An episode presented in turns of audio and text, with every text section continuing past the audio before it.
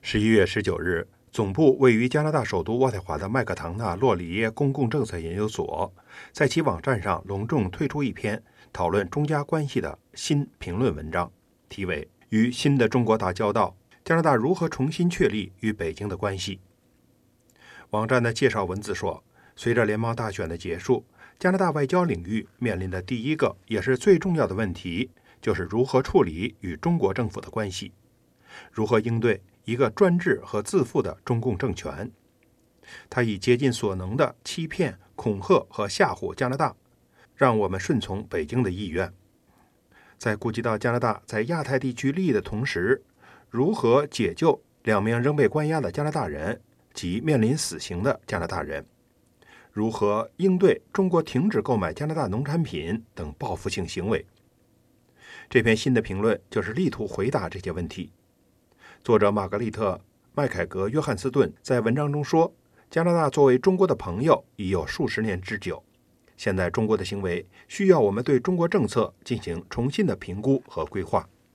玛格丽特·约翰斯顿女士1982年以国际关系与中国研究硕士学位毕业于约克大学，在随后的二十几年时间里，她先后在安大略省政府和联邦政府科技主管部门任职。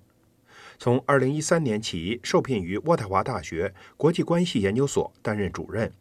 后又被渥太华大学科学社会与政策研究所聘为高级研究员。从2015年起，受聘兼任阿尔伯塔大学中国学院资深研究员。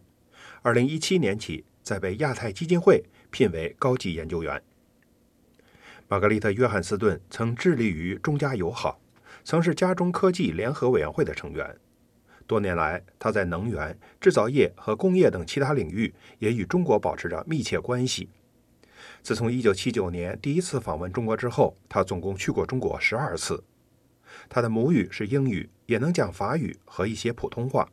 玛格丽特近年来着重研究中国的科学技术和创新政策，就此开展讲座和撰写文章。他还为加拿大科学技术部编辑了《中国国家创新指数》的英文版本。自从去年十二月，中国为向加拿大施压释放孟晚舟，逮捕了两名加拿大人之后，加拿大的媒体上开始出现一系列呼吁重新评估与中国关系的文章。玛格丽特对中国的看法也开始转变。他在接受电视采访时说：“The detention of two Canadians in China is very serious, and and so that changes the game, I think, considerably.” 中国逮捕和关押两名加拿大人，重判。令两人使事情变得严肃起来，甚至可以说改变了游戏的规则。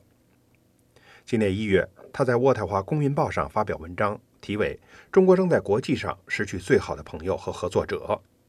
文章中说，中国以间谍罪的指控逮捕和关押两名加拿大人，重新判处一名加拿大毒品走私犯死刑，不能不引人关注。很多像我一样多年来一直在努力帮助中国变得更好的人，开始重新思考，是不是我们已经走到头了？要不要重新考虑与中国的关系？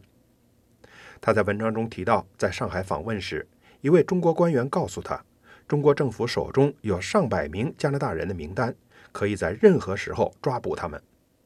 当他说这样不是法治国家可以做的事时，对方半开玩笑地说：“中国有很多法律。”都要服从国家利益，这样的事儿虽然不是第一次了，几年前也有一对加拿大夫妇在东北被逮捕关押，但此次有所不同，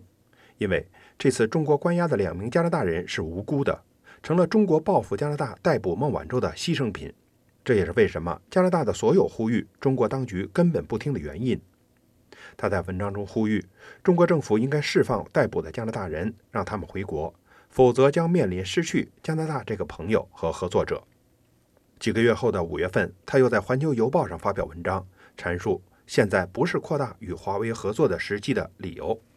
玛格丽特·约翰斯顿在接受电视采访时解释说：“There are two aspects to that. One is the social security system that China has set up, which is a, a surveillance system.” For all Chinese. Huawei, along with the other big companies in, in China in IT, are part of that. 这是出于两个原因：一是中国当局利用现代科技手段加强对民众的监控，